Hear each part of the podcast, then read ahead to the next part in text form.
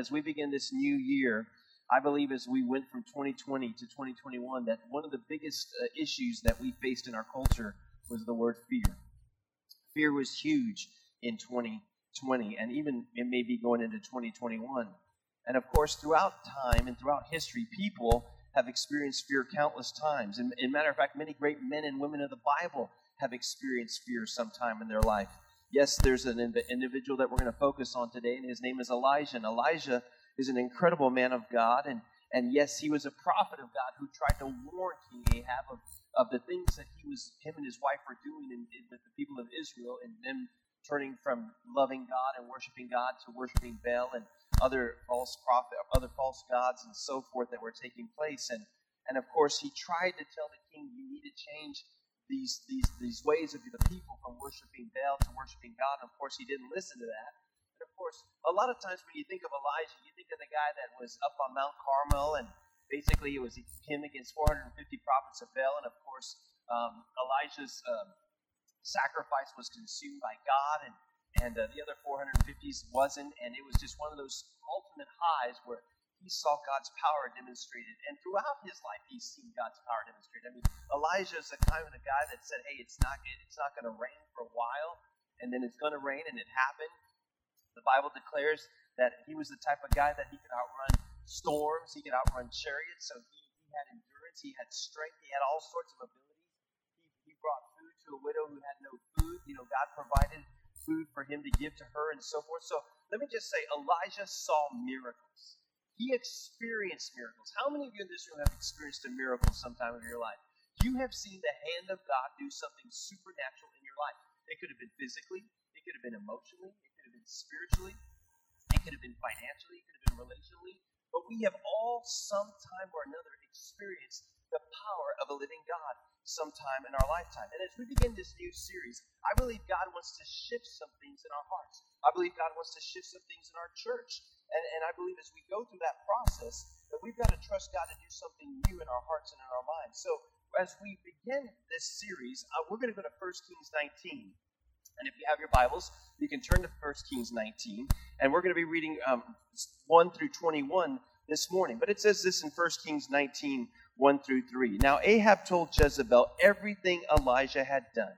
Okay, And, and we were just talking about the four hundred fifty against the one, and how he had killed all the prophets with the sword. So Jezebel sent a messenger to Elijah to say, "May the gods deal with me, be it ever so severely, if by this time tomorrow I do not make your life like that of one of them." Verse three says, Elijah was afraid. Everyone say afraid. Elijah was afraid and ran for his life. When he came to Beersheba in Judah, he left his servant there. Verse four, while he himself went a day's journey into the wilderness, he came to a broom bush, sat down under it, and prayed that he might die. This is what he said, "I've had enough, Lord." Maybe you said that in twenty twenty. Maybe you even said that recently. Maybe you even said that this morning. I don't know what it may have been. But if you've said that sometime or another in twenty twenty or going into twenty twenty-one, you're in good company. He said, "I have had enough, Lord." He said, "Take my life. I am no better than my ancestors." Then he laid down under the bush and fell asleep. All at once, an angel touched him and said, "Get up and eat." He looked around, and there by his head was some bread baked over hot coals and a jar of water. He ate and drank them and laid them down again. The angel of the Lord came back a second time and touched him and said, "Get up and eat, for the journey is too much for you." So he got up and ate and drank. Strengthened by the food, he traveled forty days and forty nights until he reached Horeb, the mountain of God. Now, here's what's incredible, friends.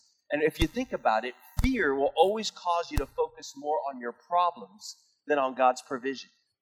Fear will always cause you to focus more on your problem or your problems than on God's provision. When I asked you if you'd experienced a miracle sometime in your life, you, you should have seen all the hands that went up in this room, or maybe even in your car. We've all sometime experienced, and we've seen God's power manifest in our life. We've seen God's pr- provision in our life. But the bottom line is that Elijah experienced the same thing, but somehow along the way, he focused more on his problem than on God's provision. He focused more on what this woman was going to do to him in that situation, in that circumstance. And of course, there's four characters that we see in this story that we're reading. We we see King Ahab, and of course, King Ahab was a very, uh, just a relaxed king. He was a, a loose leader. As a matter of fact, he may have wore the crown, but his wife wore the pants in, in their relationship. She was the one that was in charge of, of the things that would happen around. He was a very weak leader. And of course, King, uh, Queen Jezebel was a very evil woman. She was one of the darkest characters that you read about in the Bible. And then, of course, you see Elijah. And Elijah, of course, in this situation is dejected. He's, he feels defeated. He's discouraged. He's depressed. He's going through all sorts of things in his life. And what happens is when he gets this report from Queen Jezebel of what she wants to do to him, he focused more on his problems than on God's provisions. But even though he was focusing on his problems, what did God do? God provided bread. God provided water. God provided so many things. And here's the thing is, fear will always cause you to focus more on your problems than on God's provision. And it's so incredible that God provided an angel of the Lord to come and to minister to him in that situation. Now it goes on and says in First Kings nineteen, uh, nine through fourteen, or uh, says this, "Then he went into a cave and spent the night. And the word, the Lord, the word of the Lord came to him, 'What are you doing here, Elijah?' As he replied, 'I have been very zealous for the Lord God Almighty. The Israelites have rejected your covenant, tore down your altars, and put your prophets to death with the sword. I'm the only one left, and now they are trying to kill me too.' Verse eleven, the Lord said, 'Go out and stand on the mountain in the presence of the Lord, for the Lord is about to pass by.' Then a great powerful wind tore the mountain apart and shattered the rocks before the Lord. But the Lord was not in the wind. After the wind, there was an earthquake, but the Lord was not in the earthquake. After the earthquake came a fire, but the Lord was not in the fire. And after the fire came a gentle whisper. When Elijah heard it, he pulled his cloak over his face and went out and stood at the mouth of the cave. Then a voice said to him, 'What are you doing here, Elijah?' He replied, 'I have been very zealous for the Lord God Almighty. The Israelites have rejected your covenant, tore down your altars, and put your prophets to death with the sword. I am the only one left, and now they are trying to kill me.'" Here's another thing I've learned about fear, friends, and that is this. Fear is always absent when you're surrounded by God's presence. Have you ever noticed that when you're in the presence of the Lord, even maybe you've had a rough day or a rough week or whatever it may be, but you, you begin to worship the Lord, or you begin to just sense His presence, that the things that surround you become shadows and the likes of Him? It's incredible what happens when, when fear is always absent when you're surrounded by the presence of the living God. And I'm telling you, friends, when you and I choose this year to spend time in His presence, something will begin to shift in our hearts. Something will begin to shift in our minds. Something will begin to shift in, in our attitudes and so forth, especially when we are in the presence of an almighty God. As we were worshiping the Lord, let everything that hath breath praise the Lord. As we were worshiping the Lord and we were experiencing the love of God, I guarantee you that there's things that happen in our hearts, that happen in our minds, that cause a shift to happen in the heavenlies. And friends, I want to encourage you this year as we go into twenty twenty-one to spend time in His presence.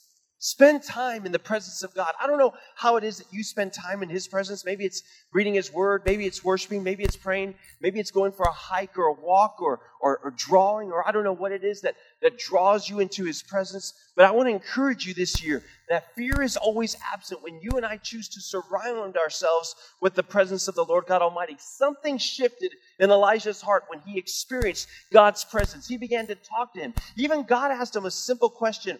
"What are you doing here, Elijah?" There was something wrong in his heart. There was something wrong in his mind that God had to begin to do something as He surrounded him with His presence. There was a shift that took place in his life. Now we read in First Kings nineteen, fifteen through seventeen. The Lord said to him, "Go back the way you came and go to the desert of Damascus. When you get there, anoint Hazael, king over Aram. Also anoint Jehu, son of Nimshire, king over Israel, and anoint Elijah, son of Shaphat, and from Abel of Mahola, to succeed you as prophet. Jehu will put to death anyone who escaped the sword of Jehaziel. Elijah will put to death anyone who escapes the sword of Jehu. Yet I reserve seven thousand in Israel, all those knees have not bowed down to Baal, and whose mouths have not kissed him." So Elijah went from there and found Elisha, son of Shaphat. He, he was plowing with twelve yoke of oxen, and he himself was driving the twelfth pair. Elijah went up to him and threw his cloak around him. And then it says in verse twenty, uh, Elijah then left his oxen and ran after Elisha. "Let me kiss my father and mother goodbye," he said, "and then I will come to you." "Go back," Elijah replied. "What have I done to you?" So Elijah left him and went back. He took his yoke of oxen and slaughtered them. He burned the plowing equipment to cook the meat and gave it to the people, and they ate. Then he set out to follow Elijah and became his servant. You know, it's incredible when you read that. What happened was there was a shift that took place because Elijah thought his ministry was over, that, that it was the end of the road for him. But something happened supernaturally. And let me tell you something. The opposite of fear is faith. And faith will cause you to refocus on your future and not on your past. And that is exactly what God was trying to do. He was trying to get Elijah to refocus on his future more than the past circumstances that he was dealing with, with Jezebel, with Queen Jezebel, and all the surroundings that were surrounding him. I want to encourage you, friends, this year, faith will cause you to refocus on your future and not on your past. And every time we try to live in our past, and every time the devil tries to remind us of our past, we need to remind him of his future. And the bottom line is that God is greater than our circumstance. God is greater than whatever the enemy may throw at us, because faith will always cause you to refocus on your future rather than on your past mistakes. That's what I love about a new year. A new year helps us to refocus on what God wants to do, not only in the present, but what he wants to do in your life and your future. What is your vision for your life this year? What is the vision for your family? What is the vision for your career? What do you feel God wants to do? I believe God wants to do extraordinary things in our lives and through our lives and through his church, amen? And that happens when you and I learn to shift from fear to faith. We've got to believe by God that we are going to shift from fear to faith. So I want to give you a couple of things as we get ready to wrap up to learn to shift from fear to faith. And the first thing is this: when you fear something evil, when you feel that the enemy is coming against you this year, or you're going through things in your life, when you fear evil is coming towards you, remember that God is going to equip you to fight it and not to fear it. What if you've read Ephesians six, uh, ten through twenty, we know that that's the passage where we're supposed to put on the full armor of God. I want to encourage you here, put on the full armor of God. You and I need to put on the full armor of God. You know, I, I don't see anyone in this auditorium that is not clothed. If it was, you would be embarrassed, and we'd all be embarrassed. We'd be like giving you a blanket or something like that. Let me tell you, the reason we put clothes on is because we don't want to be ashamed. We put clothes on because God has provided us clothes in our closet for us to wear. But isn't it amazing that every day that we wake up spiritually, we're naked, most of us? We don't put on the armor of God. We don't put on the full armor of God. We don't put the helmet of salvation on, the breastplate of righteousness. We don't shod our feet with the preparation of the gospel of peace. We don't take the, the shield of faith with the sword of the Spirit, or we don't put on the belt of truth. A lot of us, we don't put on the armor daily, and you and I need to remember to put that on on a daily basis. I want to encourage you, if you're going to fight, don't fight naked. You need to put on the armor of God, and you and I need to do that on a daily basis, because there are going to be times when the when the evil of the enemy is going to try to come against you. But God has equipped you and I to fight it and not to fear it, amen? We need to remember that in this day and age that we're living in. Another thing that I believe God wants us to do when it comes from shifting to fear to faith is this: when you're afraid of losing something, or when you're afraid of losing someone, which I've experienced in twenty twenty, and other people have experienced in twenty twenty or twenty nineteen or twenty eighteen, or who knows where it may have been, where you lost someone that you cared for, that you loved. Remember, when you are afraid of losing something, or you're afraid of losing someone, remember that God is your restorer. God is your restorer. He's into the business of restoration in your life. I love what the scripture says, that I called upon the Lord and he heard me and he delivered me from all of my fears. God is into the restoration business. And I want to encourage you that whatever it is that you're afraid of losing this year, or whatever it is that you have lost, you need to remember on a daily basis that God is your restorer. He's your restorer. He'll never leave you nor forsake you, amen? The third thing that I want to tell you today, to learn to shift from fear to faith, is remember when you're afraid of failing. You see, all of us sometimes don't want to do something because we're afraid that we're going to look like a failure, that we're not going to look good in front of our family or our friends or whatever it may be. But let me tell you something, friends. When you're afraid of failing, remember that failure is never final when God can be called on. When God can be called on, it's never a failure. It's never final until God has the last word. It's not over, not be, until the fat lady sings. It's not over till God says so, amen? That's the truth that we need to remember today, that whatever you're afraid of, if, if you're afraid of doing something that you've never done before, and you're, you're, you're, you're, it's, it's, it's withdrawing you from going forward, I want to encourage you to remember that failure is never final when God, when, when God can be called upon. Call upon the name of the Lord this year. Whatever it is that you're facing, trust God to see you through in all that you're dealing with, in all that you're facing. And the last thing that I want to say is this. I believe that if we're going to learn to shift from fear to faith, here's the key, friends. When you fear disappointing someone, and all of us are going to disappoint someone this year, or being disappointed yourself, which we're all going to experience sometime, or maybe we experienced in twenty twenty. Remember that God in His time will always provide something better for you. In God's timing, He will always provide something better for you. Think about Joseph in the Old Testament. Joseph had a dream that he was going to be second in command, or he was going to be a great person, and and and he had a dream that his wheat that, that he had his brother's wheat bowed down to him, and all sorts of stuff. Genesis thirty-seven through fifty, you can read about it. He didn't become king, or, or he didn't come second in command till a long, long time, probably several years, maybe a decade and a half. I don't know. But the bottom line is, I guarantee you, when he was in the pit, he probably experienced disappointment. When he was in the prison, he probably experienced disappointment. When he was rejected, he probably experienced disappointment, or he was disappointed at someone. But along the ways, he trusted God to see him through. He knew that God was always going to provide something better for him. Think about Jesus when he performed his first miracle. What was the first miracle Jesus did? He turned the water into wine. Now, in, in those customs, in those days that When when there was a wedding, you know, they usually saved the best wine for last. Well, of course, the, the, the wine ran out. And Jesus called on these pitchers of, of water, and, and he turned the water into wine. It was incredible. And it was it ended up being the best wine that they had had. And that was usually reserved for the ending of that of that celebration. But in God's perfect timing, he sent Jesus, and Jesus provided something better than the guest had ever experienced. Let me tell you something, friends. When you fear disappointing someone, or when someone, or, or, or maybe being disappointed yourself, remember that God in His time will always provide something better for you and I. And I believe He wants to do that today. I want to encourage you, friends. When God is near, there is always an answer to your fears. There is always an answer to our fears when God is near. You know, when I was a little kid, I, I was afraid of the dark. Anyone ever afraid of the dark when they were a little kid? Maybe some of you still are. Don't raise your hand. You might be in your sixties or whatever. Maybe you need the light because you don't want to bump into something. But I remember that I was afraid of the dark, so my parents would use a nightlight. And that would just give me peace. And I believe that some of you today, you need to turn on the light. You need to turn on the light of Christ to help you, to sustain you in the midst of the darkness and the pain that you might experience. Because when God is near, there is always an answer to your fears. I remember my youngest son, Mark, one time woke up from a bed, a nightmare. He came over to my bed, and he told me what had happened. And I went over and I tucked him back to bed and got him all snuggly and everything like this. And I said, "Mark, I'll never let anything happen to you." And the kid didn't even miss a beat. You know what he said?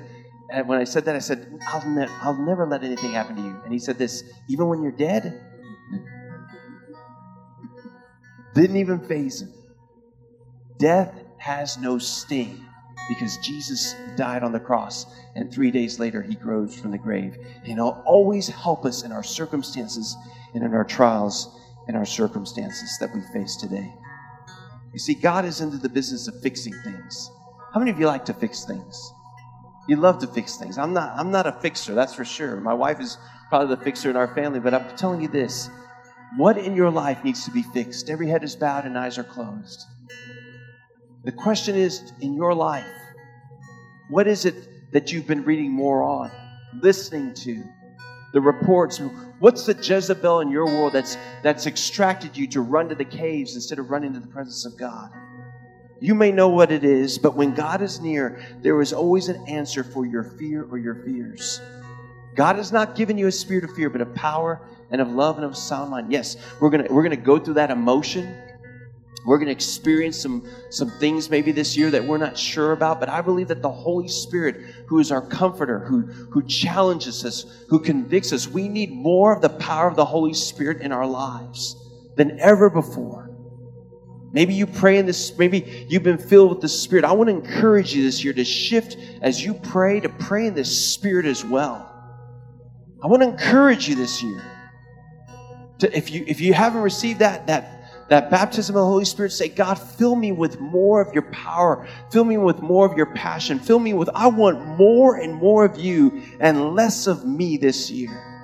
Not my will, but your will be done on earth as it is in heaven. And God, just like you restored and you refreshed and you revived Elijah, you gave him that second unction, Lord. It, it wasn't that he, he was afraid that you were going to come through because he had seen your power. The problem was, Lord God, that he was afraid that you were going to come through in your faithfulness, in your goodness for his life. But God, you only have one plan for every person in this room, including Elijah, and that is a plan A. There is no plan B, C, D, or E in your eyes with us, Lord. There's only one plan. And Lord, I pray that this would be the year that we line up our lives with your plan, with your will and your ways, Lord Jesus. So as we get ready to worship the Lord and pray in just a moment, I got to ask you a couple of questions. And that is, what in your life needs to be fixed so that you can be shifting from fear to faith? What is it that you need God to restore? What is it that you need God to, to move in? Maybe it's a son or a daughter, a grandson or a granddaughter. Maybe it's it's an area of your health. Maybe it's your finances. Maybe it's a relationship with your kids or, or with your loved ones. Or I don't know, maybe, maybe it's someone that you work with. I don't know what it is that you need this year. But I believe God wants to shift something from the old to the new. I believe he wants to remind you, just like he did when he when he spoke to Elijah, that he's bringing Elisha to help him, that, that he's going to succeed. And of course, if we read the scriptures, God, we see that King Ahab died. His son took the throne, and eventually he died. And then his other son took the throne, and he died. And, and from that, Jezebel fell off of a, a tower, and dogs ate her up. But yet the Bible says that Elijah never died, that he was took up in a chariot of fire. And Lord, whatever it is, Lord God, that surrounds us, that makes us think that we're going to die, I believe it's going to be the flip-flop in your eyes. It's not going to be us who's going to be dead. It's going to be that circumstance, that trial, that tribulation, that situation that's going to die, just like Jezebel died. Elijah lived and he went up to heaven. He didn't even die. He went up to heaven in a chariot of fire. And God, may your fire consume us today. May all those things that surround us become shadows in the lights of your presence. Lord, help us this year to give you our best. Lord, help us to give you our best with our time, with our talents, with our treasures. Lord, what I love about Elijah is he stayed in the game. And Lord, maybe this is the year that your church is going to get in the game. They're going to get involved. They're going to, they're going to get involved in ministry, or they're going to start a ministry this year at this church, or they're going to do something in the ministry that they're a part of, Lord God, or they're going to get involved. But Lord, help us, Lord Jesus, to shift and to get involved, to do something for your glory and your honor like never before. If you're able to, would you stand at this time? And as I was praying this morning, or actually yesterday, preparing for today's message, you know, I felt like the Lord wants us to just spend time in prayer. And I'm going to ask any of our board members or elders that are here, or their spouses, if maybe some of you can go on the other side of that tent and kind of spread out that way. And maybe some of you that are over here maybe can just go over by the car and, and so forth. And I'm going to join you all in a moment as we pray. But you have a need. You need God to shift something in your life. We want to pray for you. Now, if you come to me, I'll I'll I'll, ch- I'll listen to you of what your prayer need is. And then, of course, once I hear your need, I'll probably come around your back and pray over you so you can hear me through my from my mouth to your ear. I understand it's kind of like, you know, well, I don't know what to do, or what can we do? But you know what? We need to stop living in fear. People need prayer. We haven't had prayer with board members and elders and pastors and spouses to pray for you. And we want to pray for you. I believe there's a lot of needs in this room today. And I believe God wants to touch you. So wherever you're at, if you have a prayer need, I want you to just go over to these individuals and let them pray for you. Whether they lay hands on you or not, that's up to you. You can just say, yeah, here's my need. Will you join me in prayer and pray for me? Just, just wherever you're at, just go ahead and go. You don't have to wait till the band starts playing, but you have a need, or you have someone that you want to stand in the gap for, or maybe you're one of our pastors or one of maybe or board members and you have a need. Well, just turn around and tell that person. But I believe that God wants us to spend time in prayer. I believe God wants us to spend time in prayer, and I believe that he wants to touch you, your circumstance, your situation today. So, Father, as we worship you, as we pray for needs, as we pray for one another, as we get out of our comfort zone and we come to our brother and sister in Christ and we say, can you please pray for this circumstance? I, I, I need prayer in this. I need wisdom or whatever it may be, Lord. And we come in agreement that you're going to meet them, Lord God. You're going to touch them. You're going to minister to them, Lord Jesus. Do what only you can do, Lord God. Lord, I thank you, Jesus, for your presence. I thank you for your goodness. I thank you for your mercy. I thank you for this new year. And I, be, I pray, Holy Spirit, that as we begin to worship you, that you would begin to shift some things in the heavenly in our hearts and in our minds, Lord God. And we trust you to do that today in the name above all names, the name of Jesus. Amen. Let's pray. Let's worship the Lord. Then Pastor Tony will come up and share some closing comments and thoughts uh, for tonight, today's service. Maybe you're online. Maybe you have a need. And I want to encourage you, if you have a need, just type it out if you can. And maybe someone in that chat room or in that, in that area can pray for you. We want to thank you for joining us online. But we want you to worship us and uh, worship the Lord. But we want you to worship and we want you to pray. My house shall be called the house of prayer. So wherever you're at in this auditorium, just come forward right now. We want to pray for you. We want to believe God. Maybe you need some, maybe you need a job. I don't know what it is that you need this year. But God, hear our cry. Attend it to our prayer. Lead us to the rock that's higher than any of our circumstances or situations we face this year. In the name above all names, in the name of Jesus, we pray. Amen. Let's worship him and let's pray, church. Come on.